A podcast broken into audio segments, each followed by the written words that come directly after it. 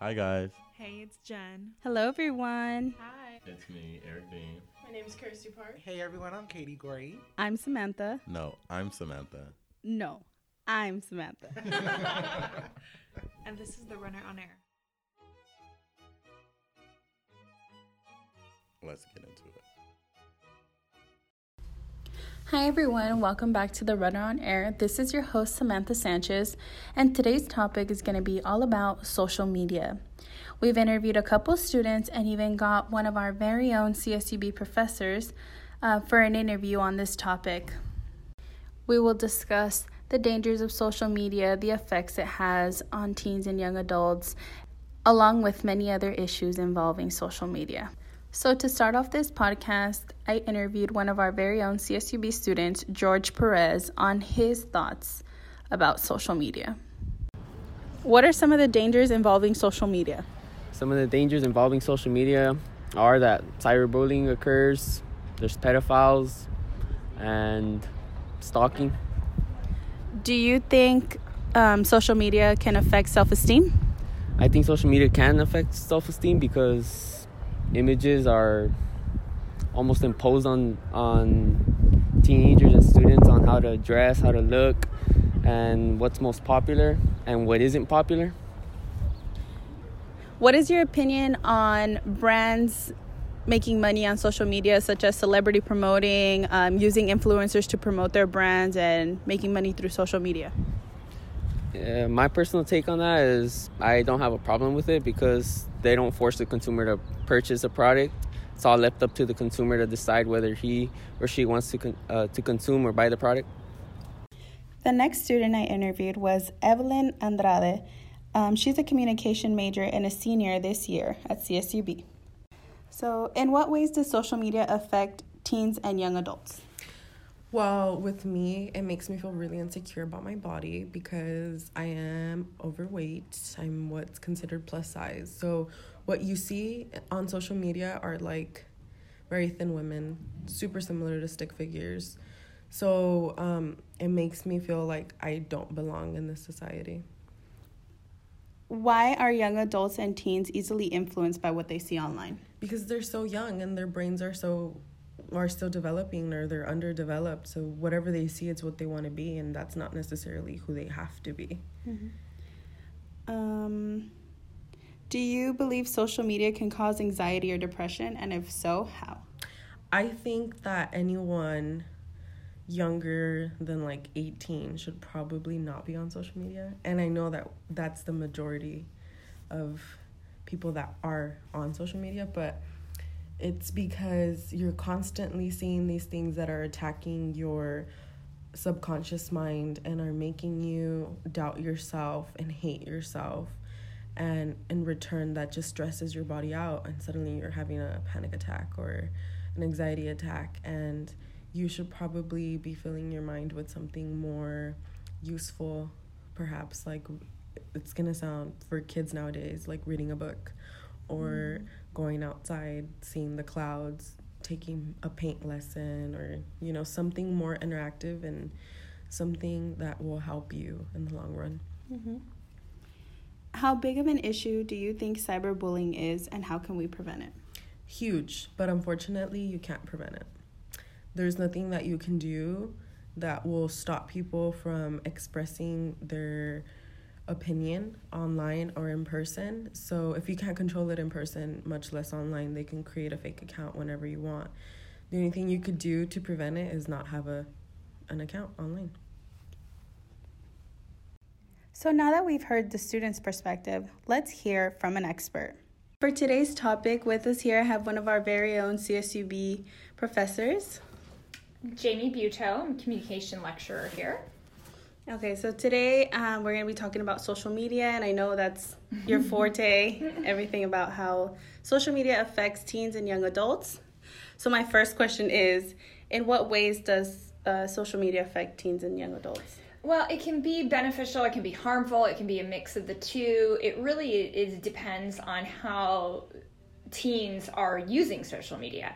So, for example, I, you know, I lived a lifetime before Facebook even became a thing, before it was even around. So I use social media very differently than other subsequent generations do.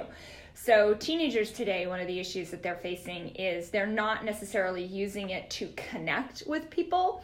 Um, they may be connecting with friends via social media apps, but they're the purpose of it is a little bit differently. Whereas, for example, people of my age group, we're using it to keep in touch with friends that have moved across country, family members, things like that to share photos with. Um, and we're not seeing that level of use and involvement with teenagers. It's what we're seeing is, you know, sharing stories, it's filters, filtered photos, selfies, um, sharing funny things, funny videos, things like that. So it's more of a casual, it's not so much to stay connected with people, but it's more of a casual use. But that can also turn around and be harmful when you're talking about self esteem issues, cyberbullying, um, really a lot of the self esteem issues it comes back to is that. Uh, I want what so and so has, things like that. Why don't I have that? Why doesn't my skin look that clear? Things like that. Definitely. so, Um, so on the uh, self-esteem uh, part, do you think that social media, like, it's based on influences? Like, for example, how brands are promoting their products using celebrities or influencers to promote certain products, and they know their audience are young adults and young teens who are highly influenced by these people. What is your opinion on that? So we've always had these influencers. You know, you, can go back 30, 40 years. You have an actress walking down the red carpet, and you're the you know everyone's looking at who is she wearing? What is mm-hmm. who's designed her gown? Who's you know designed her jewelry? Is she is whose purse is she carrying? Things like that. So we've always had that, and that's always been a mar- that's marketing. That's just you know these designers, these people. They want to get their products in front of the people that are going to buy them you know we've seen it with coca-cola with pepsi in movies um, and you know now you've got um, the the biggest example I use is Peyton Manning and Nationwide Insurance. So if you are a Peyton Manning fan and you've loved watching him play football all these years, and now he's pitching Nationwide Insurance or Matthew McConaughey for Lincoln, we've also got that on social media. We've got the Kardashians, we've got Olivia Jade, and now she's facing pushback from the college admissions scandal.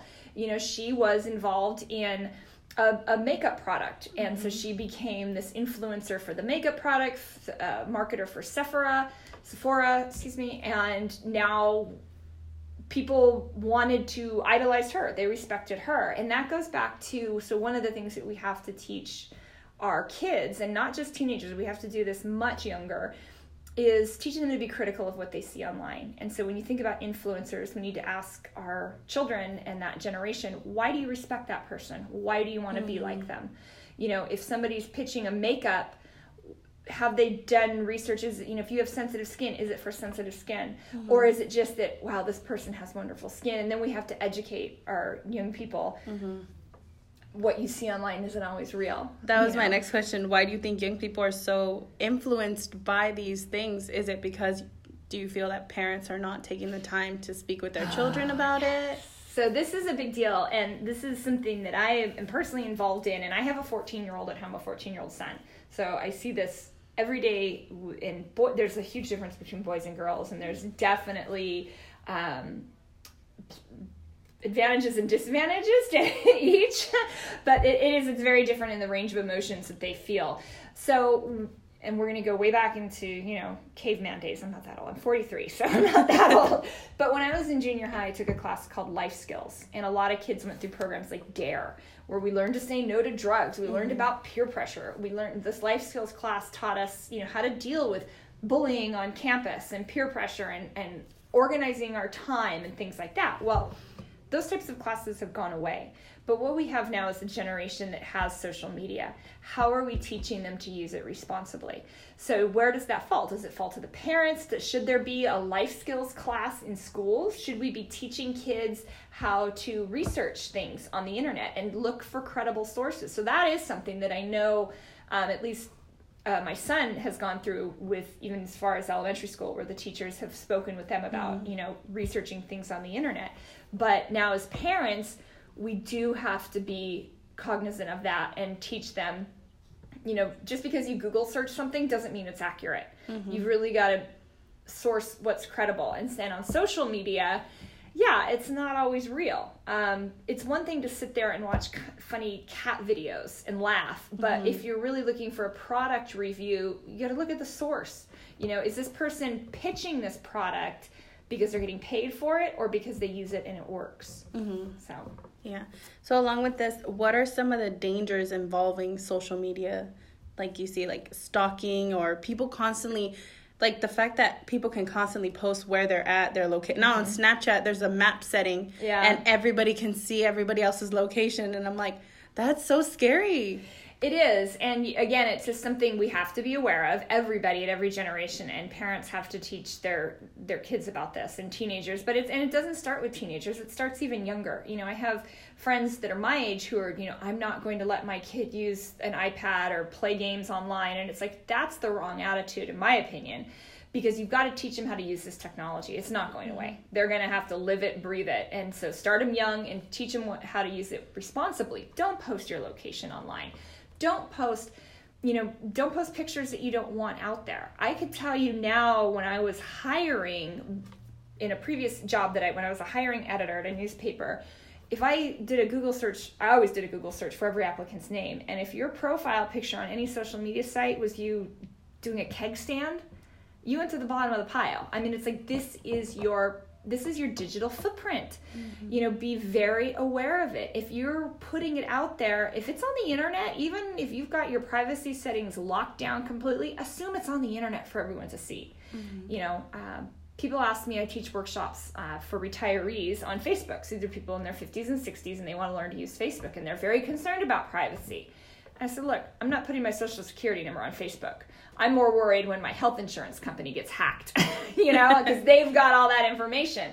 But if you don't put it out there to begin with, nobody can get it. So it is. It, it is a very real danger, the location, the privacy, but also the, the cyberbullying. It's mm-hmm. you have to maintain that conversation with the teenagers that you're around. And for CSUB students, if you've got younger siblings, talk to them about it. And it's mm-hmm. and don't go in you know, with the intent to be checking on them. Ask them, hey, how's it going? You know, you ease into the conversation, you check their accounts, you look at their pages every once in a while, and you see if somebody's posting negative comments on their posts, mm-hmm. step in and be that that guiding motivating force in their life and you know say hey maybe we need to block this person. Mm-hmm. Things like that. So it's definitely something you have to be aware of Even in general, I feel if I see like a mean comment, I'm like, uh, there's no need for that. I feel. Well, and I, have a lot of folks, in, retirees in the workshops I teach. They're like, "How do we get rid of political posts?" And I said, "You don't, unfortunately. they're out there, but you know, I don't post anything political because the reality is, nobody's going to change my mind. I'm still going to vote for who I'm going to vote for, but um, I'm not going to, you know. So I'm, why would I post something knowing that it's very unlikely to change somebody's mind? There's no need to get on there and call somebody names. Yeah. So. Okay, so for my very last question, do you believe social media can cause anxiety or depression? Oh yeah, definitely. There's some documented cases of it. Um, it definitely causes stress. It causes that. Um, why don't I have this feeling? It causes feelings of jealousy, and that's really where you have to talk to folks, kids about. Um, it's not all real. It's not all real, and everybody's posting the best parts of their lives online. You know, they may not post the oh, I've had a horrible day.